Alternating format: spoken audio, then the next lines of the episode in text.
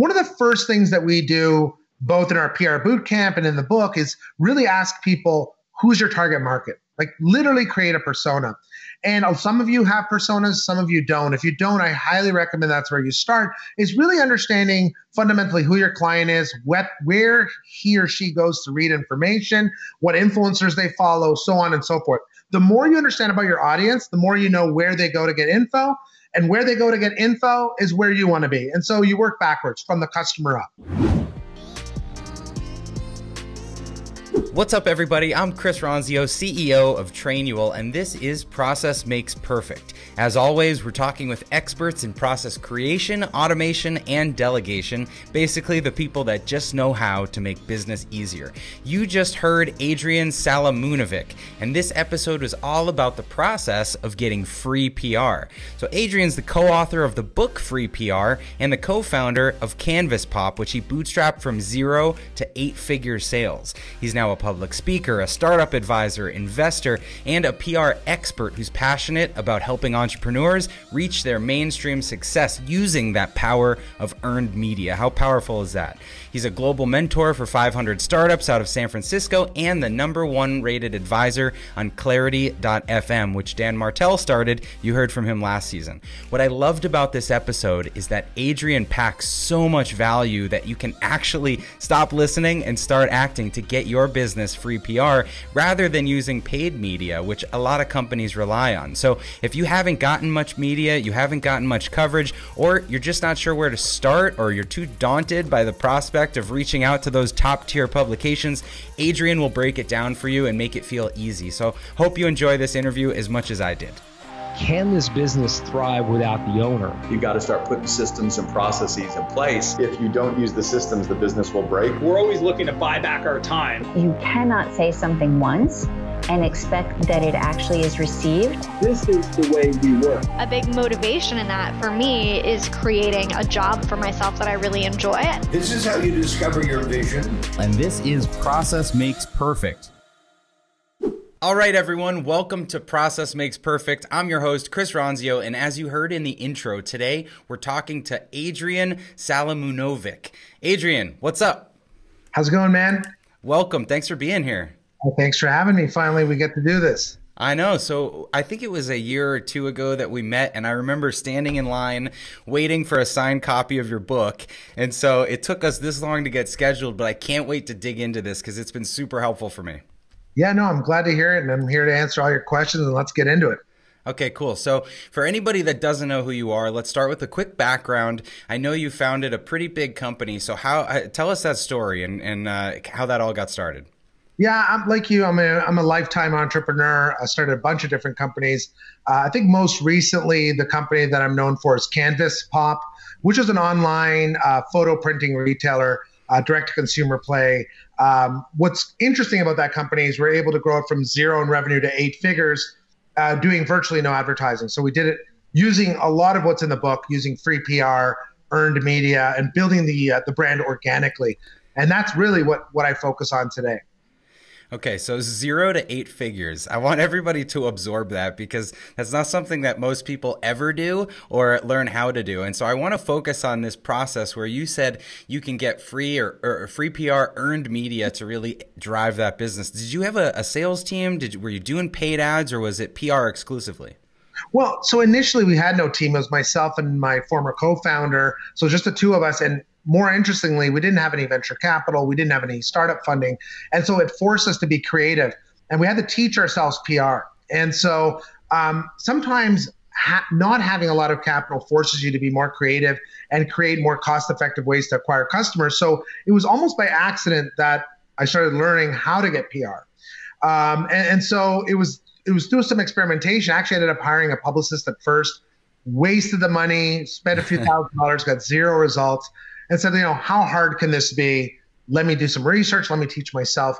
And that's how it started. And one of the first major media outlets that we got into um, generated uh, tens of thousands of dollars in sales in one in one publication. And so we started seeing, you know, we got in Wired magazine very early on hmm. uh, with one of the companies we started, DNA 11, which was a spinoff of Canvas Pop. So before we started Canvas Pop, there was a company called DNA 11 that made artwork from people's DNA. It's a crazy concept. but I got that into Wired magazine and generated uh, forty or fifty thousand dollars in sales from one single article, and that's when I first realized that hey, if you can get your story in front of the media, in front of the right audience, you can generate a lot of revenue with little to no cost. What do you think holds people back from even trying to get that earned media? Like, why don't more companies do this? Yeah, I think it's an intimidation factor. I mean, you don't know what you don't know, right? And so one of the things that I do in the book that Cameron and I, my co-author, do in the book is demystify the whole process. It's really, it really isn't rocket science. It's a pretty simple, straightforward process. And if you learn that process and how to break it down into a series of actions, I believe almost any company can get a lot of free PR. And so I think the biggest myth is that you have to be some sort of insider or you have to have contacts at the New York Times to get into the New York Times. And that couldn't be further from the truth. All you have to do is follow the process. Okay, so I love that you're talking about process, and I don't want to ruin it for everyone. I want everyone to go get the book and read it like I have. But can we talk through a few of these elements, a few parts of the process? Like, how do you pick the right publication?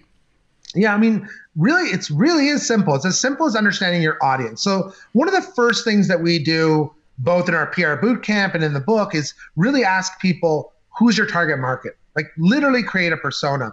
And some of you have personas, some of you don't. If you don't, I highly recommend that's where you start. Is really understanding fundamentally who your client is, what, where he or she goes to read information, what influencers they follow, so on and mm. so forth. The more you understand about your audience, the more you know where they go to get info. And where they go to get info is where you want to be. And so you work backwards from the customer up. Okay. And so once you land that first thing, like like what was how, how, did you pitch Wired? You know, did you you knew that that was your persona? You had this DNA thing. Did you just cold email a bunch of people, or how do you get your foot in the door the first time? Yeah, again, it sounds complicated, but it isn't. The first thing we did is first we figured out that because we were selling these crazy portraits made from people's DNA, we knew that was going to be something that only innovators or people who are early in um, early um, sort of um, adopters would be interested in. And so we knew Wired was the mecca. Wired.com would be the mecca for that. And yeah. so I started looking at articles from sim from journalists that were writing about similar companies, right? And so what you want to do, and this is I'm glad you brought this up. One of the first things you want to do is understand who your look-alike company is, right? Who's mm. Trainual's look-alike? Um, you know, uh, who's uh, Canvas Pops look-alike? Uh, what do I mean by look like? It's a company that's a lot like you, but isn't a direct competitor. So if we look at Trainual, you might look at a company like Teachable. Mm, they do online learning systems. It's really not a competitor to to Trainual. But then you want to go look at who's been writing about that specific company, who's looking at that space. And chances are, if that journalist is covering companies that are similar to yours, they're going to be interested in you. And that's how you build your media list. Now, to get the actual journalist, it's as simple as clicking on the journalist's name. Usually that's going to link to their Twitter. Their Twitter is then going to link to their profile page. A lot of journalists actually put their email address in their Twitter profile. And sometimes the publication itself says, hey, if you have story tips, email me here. And so it, it really is that simple is work backwards. Understand your customer, where they go to read publications, go to those publications and find out which journalists at those publications are writing about your lookalikes or your competitors, and then pitch those journalists at their email address. And if you can tell your you tell your pitch in a compelling way, you're going to get them to respond because you have to remember you have an interesting product. You have something of value to give to their audience. And those journalists' job is to come up with story ideas and discover great products and services. And if you have that, they want to talk to. You. So you got to think of it as you're doing them a favor in a way by bringing them story ideas about what you're doing. And so, as you start to build this list and you've got a couple story ideas, are you pitching everyone on the same story idea, or do you tailor it and you're customizing until someone picks one up and then that idea is no longer available? How do you approach the messaging of the, the pitch? Yeah, I think it's important to personalize each individual pitch. The best success I've seen is typically you're going to have almost a boilerplate for your pitch. And in the book, we actually give you a template. And in the course, we have a templates as well. But the first sentence is the most important one. And that's where you re- really want to make the journalist feel like, hey, I read your article recently on X, right? And because you wrote about X, I thought you, you and your audience would love what we're doing. Yeah. And then the rest of it is kind of a boilerplate. Here's what we do. Here's why we're better. And here's why we should, you know, let's schedule a time to talk or let me know if you want more info. That's essentially the pitch, right? But that yeah. first line where you you hit on this, where you personalize the pitch to make them feel like you've taken the time to research them, and most importantly, understanding their audience, and that first sentence is going to be the most critical part of that email pitch. I remember when I heard you speak the first time, another hack you gave was to set Google alerts for all those competitors so that you can constantly be on the news. That was a great tip, and we've done that. So thanks for sharing that. Yeah, that's you know, it's all about timing. Sometimes you want to get them right as they wrote about a competitor, or better yet, a lookalike. Or sometimes you want to ride off of something that's already trending in the news. Hmm. So, you know, without giving away today's date, what's hot right now in the media is the coronavirus. It's everywhere. We had a client approach us that does remote work solutions. Uh, we took advantage of this sort of what we call newsjacking, where coronavirus is being written about everywhere, and we just got them in the New York Times this morning. So um, mm. by riding that trend wave, sometimes it's about timing. So, like having your new hires do their orientation at home instead of coming to the office and use Trainual, that would be like a great pitch, right? 100% you guys all jokes aside, should be pitching on this whole remote. I mean, if you aren't already, we'll, we'll talk to Becky about that. But um, obviously, the coronavirus is a huge trending thing, and uh, entrepreneurs are looking for things that will help their workers work remotely. Trainual was a great story angle right there. Yeah. Okay. Great tip. So, in the book, you talk a lot about when to hire someone in house versus to invest in an agency. I know when we started Trainual, I went the agency route, hired a PR firm that seemed to do this thing, and it was months and months and months of investing in that. So, when is the right time to have someone in house versus an agency, or what's your take on that? Yeah. I mean, the early stages, it's a matter of budget, right? Sometimes you have to do some of this stuff yourself. And so, a lot of the early, early stage companies, I tell the founders, look, no one can tell your story with more passion and vigor than you can. You understand the product.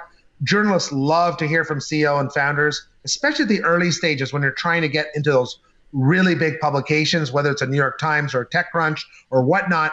It's nice for you to learn the process. And so just by buying the book, you can learn that high level process. But obviously, as you scale, and you know this, you know, you're a big believer in, in, in systems and scaling uh, you can't be doing everything yourself. So once market fit's been established and you've gotten a few of those few keystone articles, you've gotten a, a little bit of momentum, then it's time to consider hiring somebody. And by the way, you don't have to do full time. You can do a part time but dedicated hire, and you can do a salary plus bonus structure. That's what I like to do. So you mm. pay a, a decent uh, base salary, and they say, look, if you get tier one articles, I'll give you a thousand dollar bonus. If you get tier two articles, I'll give you a five hundred dollar bonus. And it's almost like a sales role that way. And once they start getting the, the media and they want to influence, you want to invest more into them, then you can bring them in full time, but keep that bonus structure going. I love that. PR is definitely like an outbound sales type position, right? Because you're trying to land these things and convince oh. them with messaging and very aligned. So once you get these hits, these good, uh, you know, keystone publications to present or to, to, to write something about you, how do you leverage that in the rest of the organization? Because that's something I've seen. We've gotten great podcasts or we get an article and we post it on our Slack channel, but then how do you continue to utilize that throughout the company? Yeah, it's really important to keep that momentum going. There's there's a couple uh, of ways. Obviously, the first thing that happens internally, everybody celebrates on Slack, right? You got it. You got yeah. in TechCrunch. Uh, I know you guys got in Crunchbase, for example. Everybody celebrates. How do you keep the momentum going? So, the, the, for one, you want to definitely put those logos on your homepage as seen in, preferably above the fold, because what it does is it immediately creates credibility. If your company was featured on CNN or featured in TechCrunch or PC Mag or whatever it is you want to make sure that people know that right away. It creates that instant credibility. The yeah. second thing you want to do is create a blog post that will live on your site that you can take your own traffic and steer to that blog post so that even if the article gets pulled down one day or whatever, it lives forever on your actual site.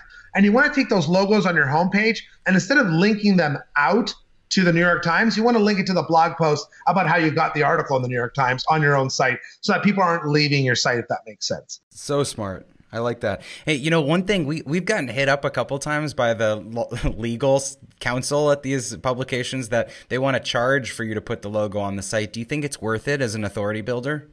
Well, look, I've uh, to be really transparent with you, we've done this hundreds of times. We haven't gotten those letters yet, but if they do come, you want to obviously cease and desist. Um, yeah. I, I, I don't think you should pay to say I've seen the New York Times. I don't think they can. I mean, you're seeing the New York Times. I think it's debatable as to what the legalities of that are. But putting that aside, um, look, if they're going to come after you, pull down the logo. But whatever press you did get, put it on your homepage because Yeah. it does create instant credibility. Yeah, I love that. Okay, so let's let's turn to this book a little bit more. Um, like I said, I got it uh, a couple years ago. Cameron was on the podcast, or was it last year it came out? It feels like it's been a while. about a year ago, but a year uh, over, a little over a year ago. so Cameron was on on season one. How did you intersect with him? Because he tells the story of you were, you know, giving him these PR tips forever. So was it just this book you guys had talked about writing for a while, or or h- how did it happen? Yeah, well, Cameron was actually one of my first coaches uh, almost Oh, cool. 10 years ago. So we ended up hiring Cameron in the early days. And when the company was doing around a million in revenue, we just didn't, didn't know how to scale it. And he came on board and was instrumental in helping us take the company to the next level. As you know, he helped using a lot of the techniques in the book. He helped take got marketing from around 4 million in revenue to nearly 200 million in revenue. And so we wanted to leverage that knowledge from his Yeah. brain into our brains. And it worked. We ended up doubling our revenue every year after that once we hired him as a coach. So we I have tremendous respect for Cameron. What happened is um, I was at a, uh, a baby bathwater event in Utah, and I was one of the speakers at the event. And in the crowd was uh, Zach, uh, who's uh, one of the uh, co-founders of Scribe Books, who's a who's our publisher, Oh, cool. who helped us write the book. And he said, "Listen, do you know this guy named Cameron? He's writing this book called Free PR. Uh, I think he could use you. You guys could collaborate." And I said, "Well, funny you, you say that. Uh, my name was on the back cover of the book at that time, like a like a quote from me, Uh, you know. But I, Yeah. I didn't think I, I would ever become an author. So it was through that interaction that we reconnected. We decided it'd be a great idea to partner up. We took the book, we completely reworked it together. It's a lot of work writing a book, a lot of work. Uh, and about a year after that, we ended up publishing the book, and it became a bestseller. And we're extremely happy with the way the book turned out. Well, it's an easy read and it's packed with value. So definitely, if you're listening to this, go check it out. Uh, is there a website they can get it? Yeah, uh, just go to freeprbook.com. Perfect. There you can find, you can sign up for a free checklist. Uh, you can uh, get in contact with Cameron and I, uh, and you can even sign up for our, our PR bootcamp, our training course that uh, I know you guys are members of as, as well. So- Yeah, yeah. So tell us, uh, kind of as we wrap up here, the boot camp you rolled out at about the same time as the book. But before we jumped on the call, I, I asked you, and you said that you kind of tested things a little bit as you were writing the book. Or so a lot of people want to do this, where they put out some some knowledge, some book, some course, and want to create a residual income or a business based on it. So how did you do it? How did you test the concepts and work through the kinks? Yeah, the really important thing with developing any course material is to first find clients and pre-sell it before you. This is the one thing that a lot of people learn the hard way: is build the course as a one pager describing what's in it in a table of contents, and go out and sell that to people in your network that you think need this knowledge. In my case, I just went out and got five or six clients. Um, and got them to pay for the course in advance. And that did a couple of things. Once it validated my concept and helped me get all the kinks out, before spending three months developing a course. Imagine spending three months developing a course only to find out that nobody wants to buy it. So, Yeah. so one, it validated it. It gave it gave me a little bit of revenue, and nothing is a better validator than actual exchange of money for Yeah. value. And thirdly, it now is committed. I took I took a bunch of money. I had to finish the course. So so that was a really huge shift for anyone thinking of developing a course is build the outline, sell it, then build the course. Don't even think about doing it the other way. And it's very much the same with a SaaS business. A lot of people try to skip the process of getting those first few customers and validating the idea by doing services or whatever. And then they try to scale before they've actually proven anything. So I love that you gave that tip. Okay, so so as we wrap this up, we're trying something new for this season. Uh, I don't know what it's called yet. It, it's like double tapping or double clicking on you to just ask you a couple quick f- questions. So just say w- whatever the first thing comes to mind. Um, so here we go. What's a brand that you think has perfected its process that you admire? I know it's not Delta Airlines. I'll tell you that much. Um, But but you just gave them some PR nonetheless. So yeah yeah. All press is good press. Um, you know, I'm going to go with a really low hanging fruit here and say Amazon. I mean, I know Okay. low hanging fruit, but No, that's great. Uh, you know, one click shopping. They've taken something that's a very painful process and almost automated it. And so, I mean, if you want to go for the low hanging fruit, I think no company has perfected its process better than Amazon. love it. Who's someone that has coached or mentored you? Well, it's going to come down to Cameron Herold again. I hate to plug him twice. Uh, you know, he doesn't plug me nearly enough, but uh, but no, Cameron has been an excellent mentor, friend, uh, and partner in this in this. And I, I would be, uh, you know, if you ask me who's my number one mentor, I'd say Cameron was had a lot of a lot of influence in me. Yeah. I'd say another person that I consider a friend and someone I go to for advice frequently in long hikes is Harley from uh, COO, uh, CEO of Shopify. Uh, hmm. Harley Finkelstein has been a tremendous sort of sounding board for me, even though he's younger than me. I uh, I get a lot of value from from our hikes. Oh, that's great. Okay, uh, favorite book or podcast other than this one? you know, I'm again when I want to shut my brain off essentially and just enjoy great content. Again, I'm going to go with the lowest of the lowest hanging fruit because it's the most popular podcast on earth, and that's uh, Joe Rogan. I, I, really just enjoy. Sometimes, I mean, I, I do a I do a ton of B two B uh, stuff. I also like 20 minute VC, uh, even though okay. I'm not like you know I'm not raising any venture capital at the moment or anything. I love to hear the founder stories from the perspective of a venture capitalist. And so, if you get a chance, 20 minute VC is one of the best short form podcasts out there. And if you want to shut your brain off and just enjoy some great content, Joe Rogan. Okay, cool. Two more. Uh, who is the most entertaining person you follow online? H3H3, which is, um, I don't know if you've ever heard of these guys, but uh, it's it's a podcast. I, I, don't even know how to describe it really. It's if I just want to have some entertaining, you know, what's happening in pop pop, pop culture right now. There's a uh, a podcast called H3H3 with uh, Ethan Klein and his and his wife, and it's it's pure entertainment. But it's not. You're not going to get any intellectual stimulation from that. No value, just entertainment. Okay, and and and back to value. What's one app you can't live without? I think I could live without any apps in a perfect world, but um, that's okay. That could be an answer. I think I think that uh, Asana, Asana, just because it it's basically the operating system for your life as far as business wise, all your tasks managed, ability to delegate. Most important is learning to click the delegate button on those on those tasks. I think Asana is almost like an operating system for for your business, along with Trainual, of course. Um, another company no, checks in the mail. There you go. a, a, great app that I want to plug is Fellow Fellow.app. I, I I'm an advisor to them, uh, but Fellow and I've connected you with uh, with the CEO there, and I want you guys to connect. Is fellow fellow.app allows you to manage your one-on-one meetings like never before. So really systemizes those meetings, and it's an incredibly powerful tool if you have a team under you to to to to, to hold any meeting using fellow.app. So those are the the three.